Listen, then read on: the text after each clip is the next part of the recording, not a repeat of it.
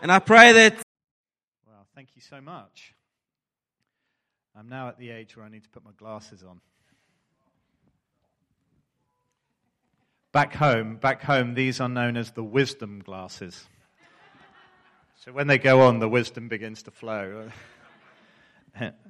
um, yeah, what a joy to be here. And I, I, will introduce ourselves a little bit. But, you know, just in the worship there, I felt a little word, which is okay if I share this, Kevin? Yeah.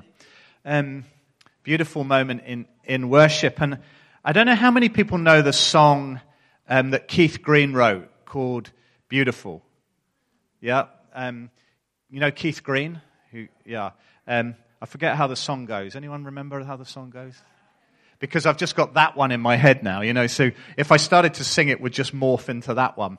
But he wrote a song very similar. I mean, basically, it's called You Are Beautiful. And uh, he tells the story of how he wrote this song. And it, as he, he wrote this song, he was praying and he was um, just seeking the Lord in, in real deep moment. And he, he said, Oh Lord, it's not like I've been doing anything wrong, particularly, but sometimes just from being a Christian for uh, quite a time, just little calluses and hardness and things form around my heart. So, would you give me again baby skin around my heart? And, and I just felt a little word for you guys, um, and please receive this as, as it is. I just felt like the Lord was saying, as you move into a new building, a, a new season, um, maybe just ask the Lord, Lord, will you give me baby skin around my heart again? Anything that feels familiar, Lord, let me lay it at your feet. You know, the, the way we pray, the way we worship, what, whatever it is, but give me again baby skin around my heart. And uh, maybe that's a little word for you guys and uh, very memorable thing that Keith Green did there. But Anyway, um, what a joy to be here. You know, um, I've got my wife Carol here. Um, Kevin kindly introduced us, so it's good to have my wife Carol with me. It, it, actually, for us, is a real joy because we didn't know if we were going to be able to come because right at the last minute, um, we were told something um, about my health, which meant that maybe we weren't going to be able to come. But through talking to the doctors, he said, no, you, nothing's going to happen for six weeks, so why don't you go? And uh, we're really glad that he said that because we weren't going to miss this, eh? We weren't going to miss 3,800 people um, worshipping and just everything that God is doing in the nations. So we bring greetings from Living Hope in the Isle of Man.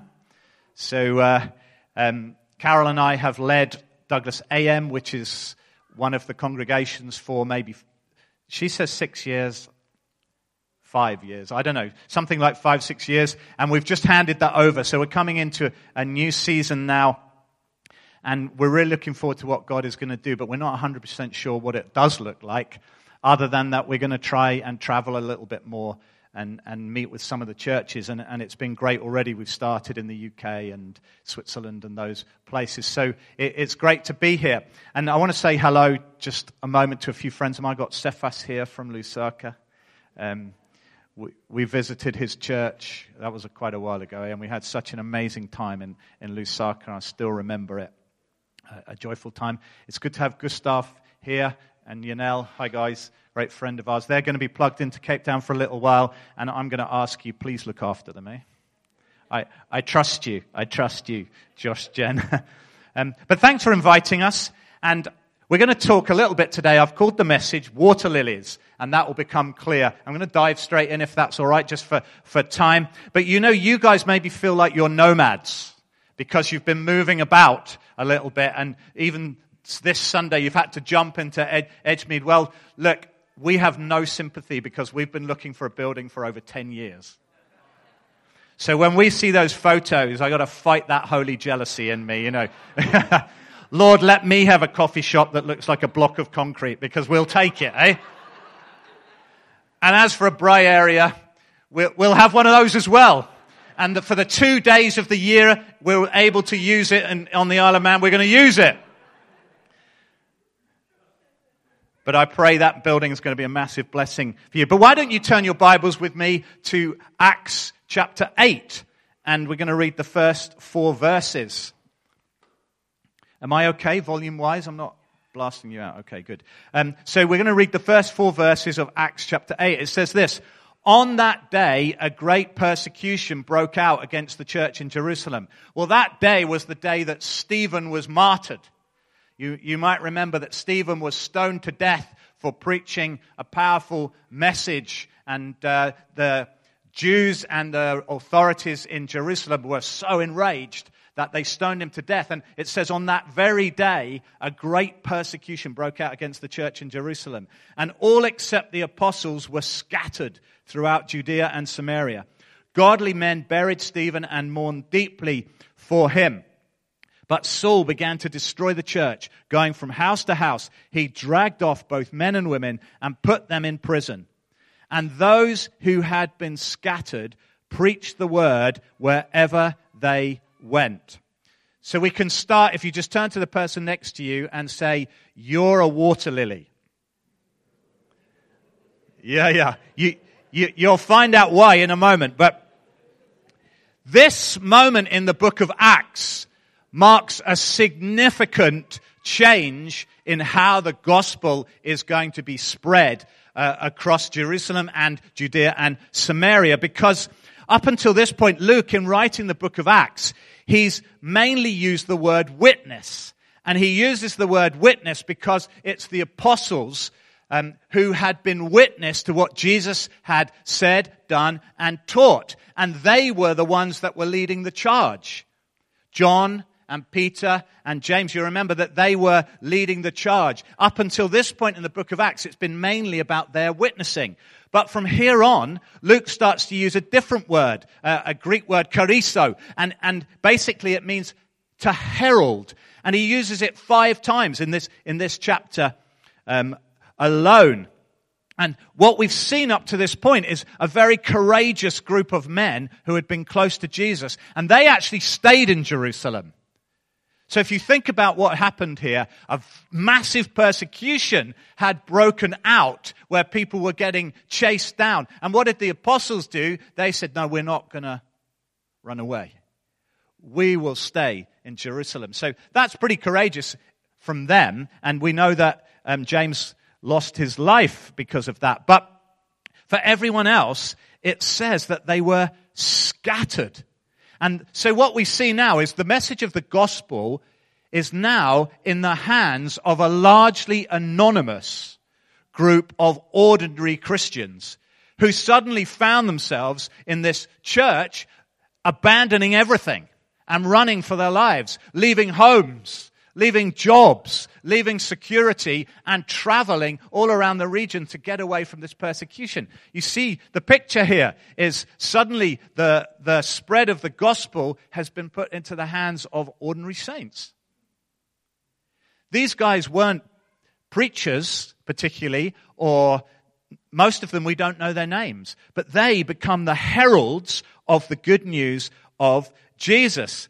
And this is something that spreads really rapidly. In Acts 11 verse 19, we read, Now those who had been scattered by the persecution that broke out when Stephen was killed traveled as far as Phoenicia, Cyprus, and Antioch. And this word scattered, what, you know, there's two meanings for the word scattered. One is like when you scatter ashes and they're gone, they disappear, right? And the other is like scattering seed planting seed. And the word here is that meaning. It means they were scattered like seed across the nations. And that's a beautiful picture. And I want to tell you about the Amazonian water lily. My wife and I have an allotment, and I don't think you have them here, but it's basically a patch you can hire to grow vegetables. And she is an amazing gardener, and I am not an amazing gardener. I'm occasionally used for heavy lifting. And that's pretty much my contribution. But I did, I do like it, and I like plants, and I, I like to see them flowering. And, and I came across this story of the water lilies. Now, water lilies have an incredible, prolific way to spread. You, you, have seen them, eh? Like they, they just spread across a whole lake. And how do they do it? Well, these Amazonian water lilies, the way they do it is the flower on the plant only flowers for two days a year. And what it does is it opens up with this white flower. Maybe we've got it. Yeah. This beautiful white flower. And this white flower is fragrant. It has a, a really wonderful smell. And on the day that it opens up, it opens up in the daytime, it attracts this beetle, a scarab beetle, because it can smell this wonderful fragrance and it, it comes into the flower, bringing the pollen that it's got from another flower to pollinate that water lily, right? And then it very cleverly produces this sticky syrup, which is on the feet of the beetle so that it can't leave. And then at night time, this white flower closes up and it becomes a beautiful prison for this beetle. And the beetle is rubbing its pollen and germinating the, the lily ready to spread. And then something really incredible happens because the next morning the flower opens up and now it's pink. And because, and it's not only is it pink, it now doesn't smell. And the syrup has worn off. So this beetle, which has spent the night in um, this prison, is now covered in the pollen of the flower it's been imprisoned in. And as it leaves, the it's actually turned from a female to a male, which is pretty clever. It now is brushing against the stamen that's putting its pollen on to go and take it to another flower. And it's no longer attracted, and the pink flower is left, and it goes on to the next white flower. You, you hear me, right? Uh, amazing. Now, these water lilies can cover a vast lake. And in the Natural History Museum in London, which if ever you're in London, you can go to for free. It's an amazing place. There apparently was a puzzle and this mathematical puzzle for children said, if you have a, a lake that is five and a half square miles wide, you know, five square mile lake, then it takes four and a half months for water lilies to spread and cover half the lake. Because basically, in those one day or two days, they're replicating. You see, they're, they're replicating one a day. Each plant replicates once each day. So if it's covered half the lake in four and a half months, how long is it going to take to cover the rest of the lake? One day. I mean, I think it's exaggerated, but the principle is right. Um, because each flower replicates itself, and therefore the whole lake is covered. And maybe we, I think we've got a picture. Yeah, look at that the whole lake. Now, why do I tell you that? Well, this is what Spurgeon said about the church. He said, in every church where there is really the power of the Spirit of God, the Lord will cause it to spread abroad more or less. He never means that a church should be like a nut shut up in a shell, nor like ointment in a closed box. The precious perfume of the gospel must be poured forth to sweeten the air. And you see, what we're seeing in the book of Acts here is an army of reproducing water lilies. In individuals in the church, the, the body of Christ, each one replicating, each one taking their story, their good news into all these places. And, and this army is exactly what Jesus prophesied. You remember in Acts 1 and verse 8, Jesus said this, You will be my witnesses in Jerusalem and in all Judea and Samaria and to the ends of the earth. And isn't it typical of God that he has a better idea than us? These beetles or saints are covered in the pollen of the good news of Jesus Christ and they're scattered to go and reproduce. And we see some examples like Philip is scattered, isn't he? He goes to Ethiopia and Samaria, and Ananias, the, the anonymous Ananias, he is sent to Saul, the persecutor of the church. And can you imagine that day he gets that word from the Lord? Yeah, see this guy that's murdering everybody? I want you to go and pray for him. You what? yeah. And ordinary Christians. And, and it's a beautiful picture. And in fact, in the ancient world, Ethiopia was regarded really as the ends of the earth. It was known as the ends of the earth. So when the gospel reached Ethiopia, perhaps they thought they'd reached the ends of the earth, but we know different because we're in Cape Town. the genuine ends of the earth, yeah. And the word preaching, which is used in this passage, is not the word usually rendered for preach. It simply a means announcing, telling the good news. So, what hasn't been scattered here is a bunch of platform preachers like I'm doing this, uh, this morning, but just ordinary people going about their lives telling the good news of Jesus Christ. And it's the most amazing, clever idea that you will ever see in terms of spreading the good news. People who thought they were leaving their homes, but now scattered. And in fact, Acts 8 4, if you read the Common English version, it says, The Lord's followers who had been scattered went from place to place telling the good news. And in the Barnes commentary, it says, it means simply announcing the good news of salvation. And the meaning is that they communicated to their fellow men in conversation wherever they met them brilliant, isn't it? it? It's genius. It's water lilies. And we're seeing this great persecution has led to a great dispersion, which has led to widespread evangelism and proclaiming of the gospel. And isn't it interesting that I don't know if you've noticed this, but in my life I've noticed this that God is a great scatterer.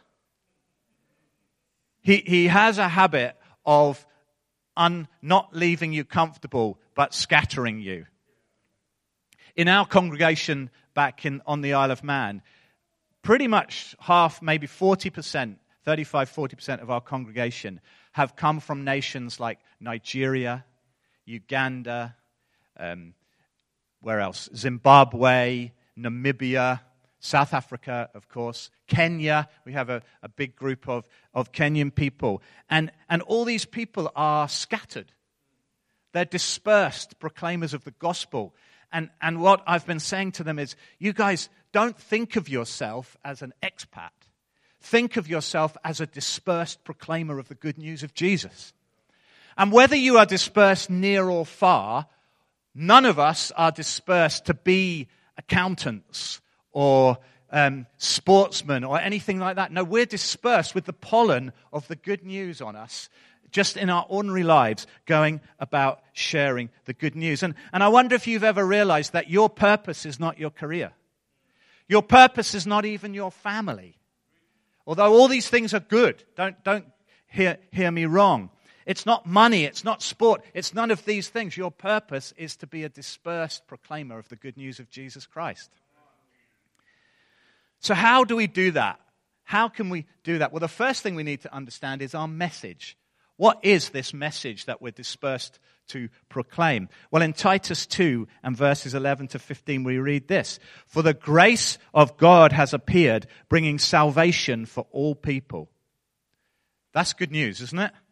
For the grace of God has appeared, bringing salvation for all people training us to renounce ungodliness and worldly passions and to live self controlled, upright, and godly lives in the present age, waiting for our blessed hope, the appearing of the glory of our great God and Savior, Jesus Christ, who gave himself for us to redeem us from all lawlessness and to purify for himself a people for his own possession who are zealous for good works. And what?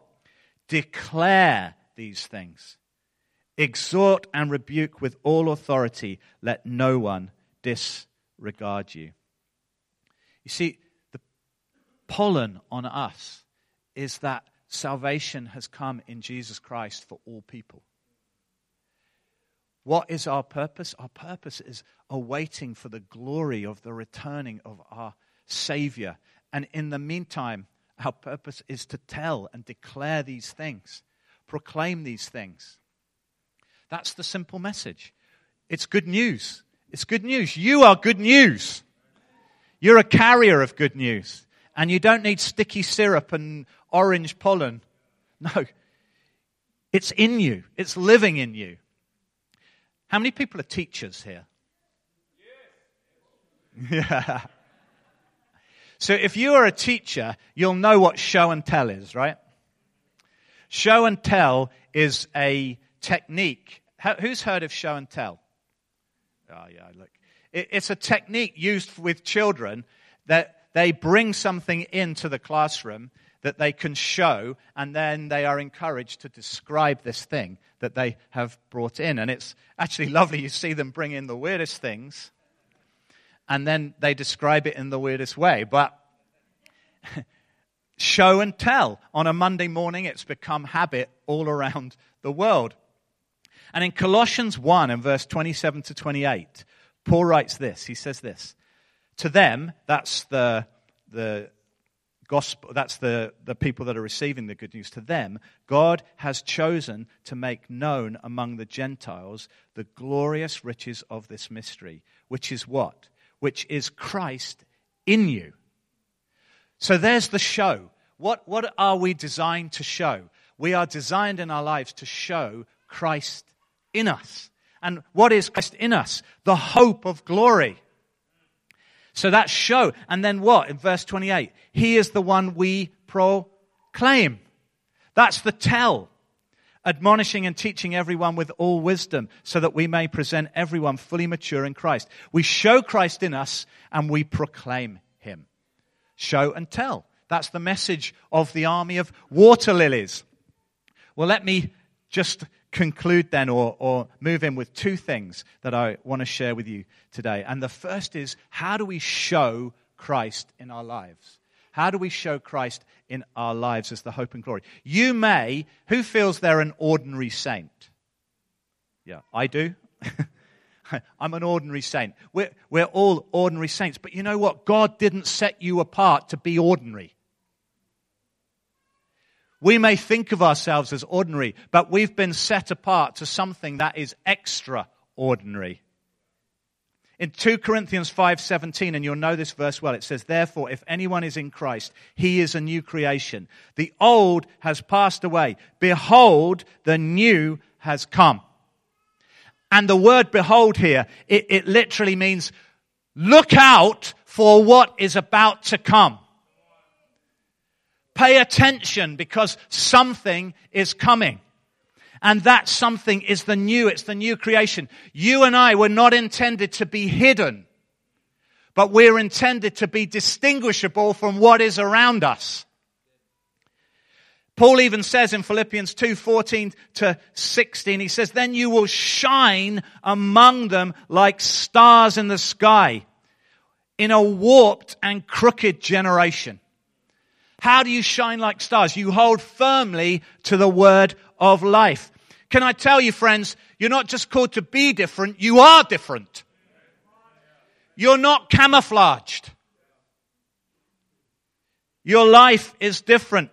You know, we show Christ in our lives in many ways in terms of our character, in terms of how we face the joy in our life, how we handle suffering, how we love one another, how we cope with weakness in our lives. These things mark us out as different. And it's a wonderful thing because it's in us. You know, our daughter, our youngest daughter, Megan, she's married and uh, to her husband, Ed, and they had a, their, I think it was their third child, eh? yeah, their third child. She carried this child all the way to full term. And then one day we got a phone call from her to say, I need to go to the hospital. I can't feel this baby moving. And she was due any time now. And then she got to the hospital and she phoned us, and um, Carol had to rush her husband up to the hospital. But I picked up the phone, or I got the phone. No, you got the phone call, didn't it? Carol got the phone call, and she said, This baby is not alive. And then we had the tragedy of her having to give birth, go through a full labor, and we had to have a funeral because the baby was full term, and we had this little coffin which we gathered round. I'm trying not to cry now. um, and pray, and Jonathan helped us through this time. But you know what? In that moment, and there's nothing that can make that moment feel better but for Ed and Megan, this was the moment when they had to show Christ to the world around them. They had to show Christ in them. the hope of glory, even in this moment that had so much tragedy about it. It was their time. And do you know what happened? They um, had a, a funeral and a Thanksgiving service. But I want to just read you what the midwife in that moment wrote to me. And she said this. I'll try not to cry as I read it. it has been my privilege to be able to be with them on part of this most painful journey and to meet little Estelle. Her, her name was Estelle. Megan is an absolute, is an incredible young woman, an absolute rock solid woman of God. She and Ed are so strong together. Their faith has been their anchor. I've had my eyes opened to the sustaining strength we can have when we believe and trust in God and all his promises. I am so proud of that girl. And, and you know what happened? We had this Thanksgiving service where in the church people gathered to, to worship. And at that service, Ed and Megan were at the front worshiping, hands lifted high, and just giving glory to God, even in the, the pain. And there was a school friend of Megan's there, a young girl who'd been a friend of Megan's for 15 years, probably. And in that moment, this girl who we'd been reaching out to, we'd tried alpha courses, and she was uh, gone all over the world to India and South America to find herself, and, and nothing had reached her. But in that moment, and she saw how they responded to that suffering, something changed. Something changed in her heart, and a journey began and recently we had our one service, which is when all our congregations come together. And there at the front of the service was Aoife, this young girl, worshiping. She's given her life to Jesus Christ. She's with Ewan in, in the West, and, and she is on a journey. But you know what happened? The thing that changed her was one water lily standing strong in suffering to say, Look at Christ, the glory in me. And you know, maybe it's our response to that kind of suffering, or perhaps it's our response to success, even. It can be the opposite end of the extreme, couldn't it? In terms of how we handle success in our lives. But we mark ourselves out as different to the world. And the world is watching us, friends. In our lives, in our individual lives, we can make a difference. We have a lady in our congregation who, um, and you can watch her testimony video, her son was murdered but she has done as the story of forgiveness. And people have seen her story of forgiveness and come to Christ say, if she can forgive, I can forgive. If that's what it means to follow Jesus, I can follow Jesus. And you know what we should be doing in our lives, our, our lives as spreaders of the good news? The, the response to pe- from people should be around us why would you do that? Unnecessary devotion, that's what I call it. In our lives, we should have unnecessary devotion. That to the world, you know, they look at us and say, why would you get up early in the morning to pray? Why would you get out of your bed at 7 a.m. to, to pray? Why would you do that? That's crazy. Why would you give 10% of your income to the church? You must be mad. Why would you believe old fashioned values of marriage the world's moved on. You need to move on. No, we don't need to move on because we're called to be different, shining like stars in a wicked and perverse generation. Why would you choose to spend your Sunday lunchtime in church? My goodness, don't you know it's like 28 degrees out there? Because you're different. You're different. You know, I read a book once, it was called The Fifth Gospel. There are four Gospels Matthew, Mark, Luke, and John. And then you are the fifth Gospel. And you know, for most of the world, you're the only Gospel they'll read. An army of water lilies reproducing, taking the pollen of the good news. And I, I you know, I'm often reflect on the verse that Paul wrote in 2 Corinthians 3, verse 3. He says this You show that you are a letter from Christ, the result of our ministry, written not with ink, but with the Spirit of the living God, not on tablets of stone, but on tablets of human hearts. And, and you know, your life and my life, it, it's got like a neon sign above it because it's a letter to the world. And I, I wonder what is on our sign. You know, is it my job? Is it my family? Is it my education? Or does it say Jesus? a letter from Christ to the world? Is my letter speaking of the love and the good news of Jesus Christ? I believe it can, and I believe it should, and it's the power of the Spirit in us. I need to move on, but you know, you hear what I'm saying? Are we attracting attention or are we fitting in? I once met, I had a chat with a guy in one of our congregations, and I'd, I'd heard that he was using bad language at work and, and he was in the church. So I had a coffee with him, and I said, I, I've heard this thing. Help me understand. Why would you use bad language in the work? And he, he said to me, oh, I need to fit in. I said to him, You don't need to fit in. You need to stand out. You need to do things differently. And I could tell you many stories about that. But let me begin to draw to a conclusion. We show Christ, but we also have to proclaim him. We show him in our lives. Romans 10, 14 to 15, you know that. How then can they call on the one they have not believed in? And how can they believe in the one of whom they have not heard? And how can they hear without someone preaching to them? And how can anyone preach unless they are sent? As it is written, how beautiful are the feet of those who bring good news. And again, preaching is not a platform.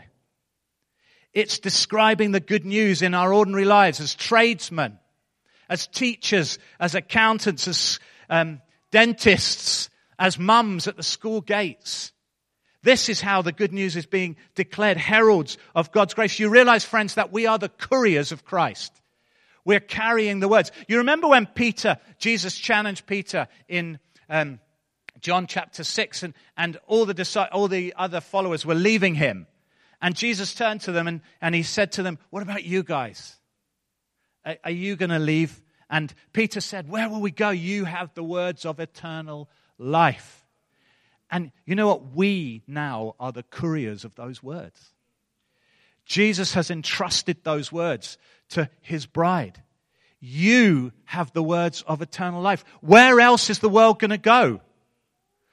Nothing else in the world is giving the words of eternal life. Only the bride, only the, the bride of Christ. We're the carriers of the words of eternal life. Like the psalmist in um, Psalm 40, verse 10, he says, I do not hide your righteousness in my heart. I speak of your faithfulness and your saving help. I do not conceal your love and your faithfulness from the great assembly.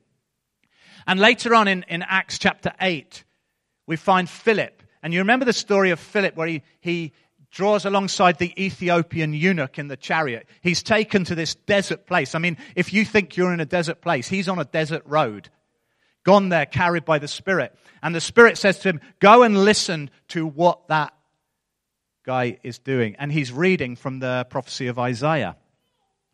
And it says this Philip, in, in verse 35 of Acts 8, Philip opened his mouth and beginning with this scripture, he told him the good news.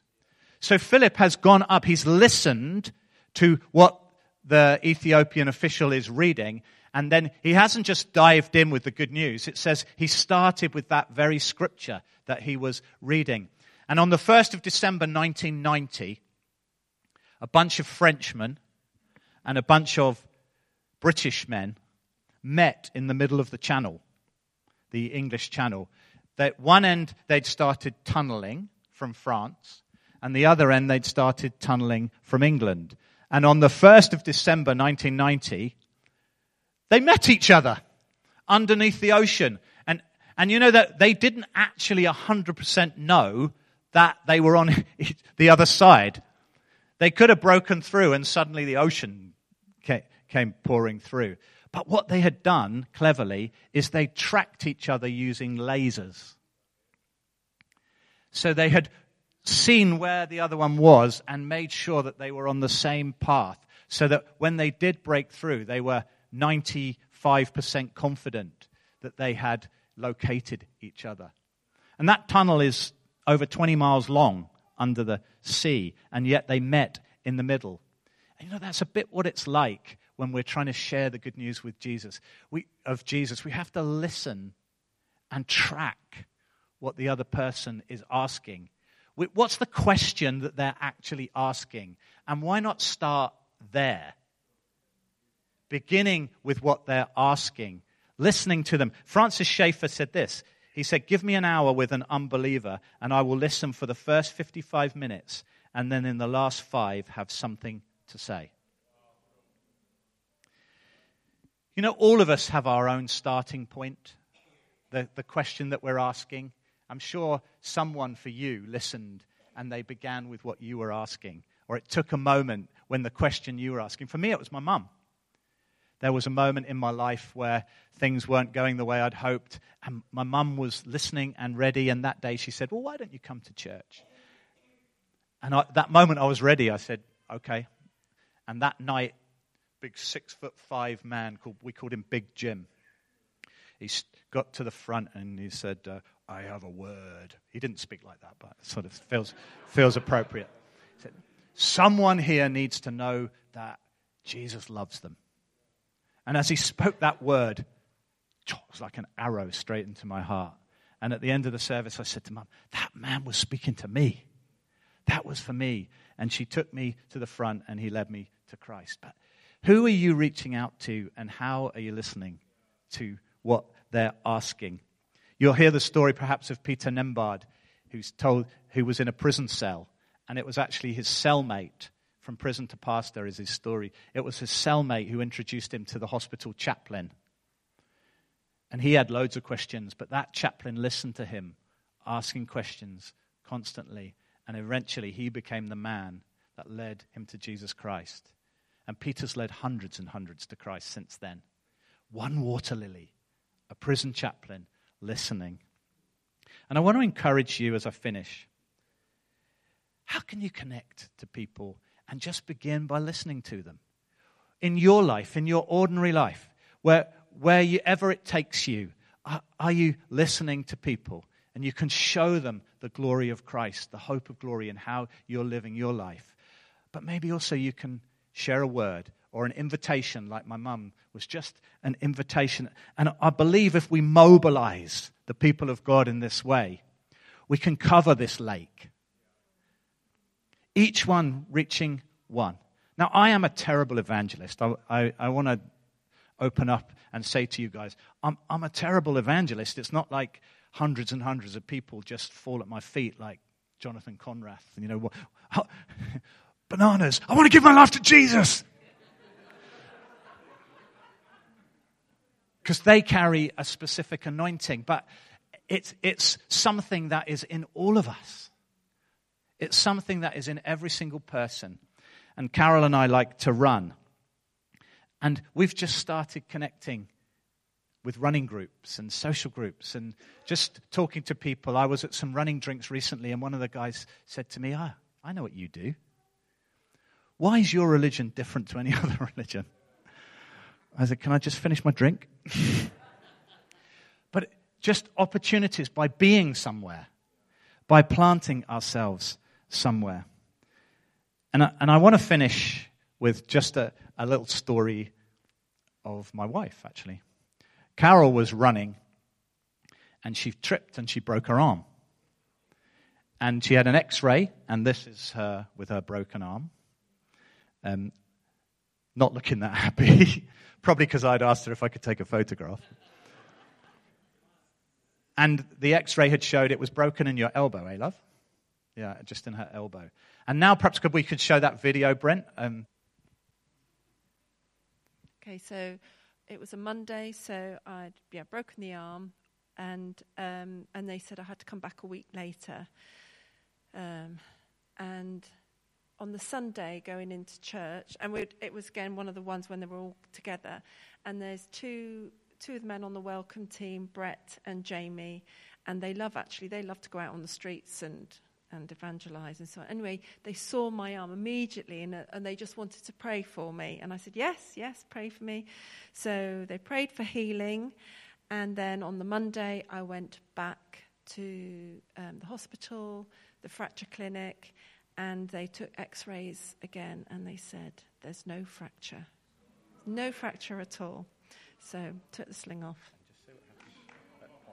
Oh, yes. So, um, Park Run.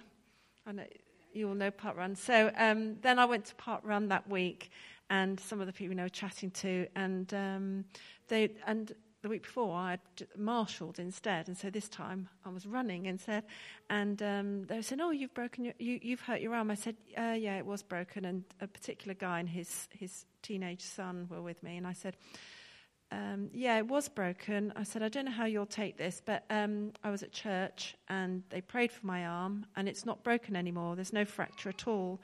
And the dad goes, Yeah, right, okay.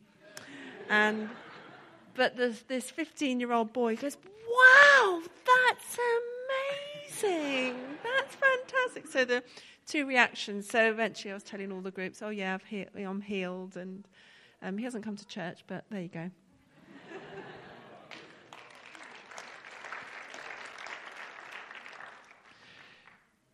Simple. Just going about your ordinary life, telling the story of how your broken arm got healed. It's not an everyday story, but it.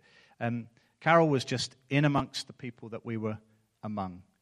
And that's how we grow the church. Like in Acts 8, an army of ordinary people in everyday conversation when we face the challenges of life, being someone who shows the glory, chooses to show the glory of Christ and the hope in us through every circumstance joy, suffering, heartache, love, living an unnecessarily devoted life. And then just opening up conversations when they come, listening to people, tracking where they're at, and just sharing your story. And I really believe if we can grasp this, you know, maybe we'll see the lake covered. Amen.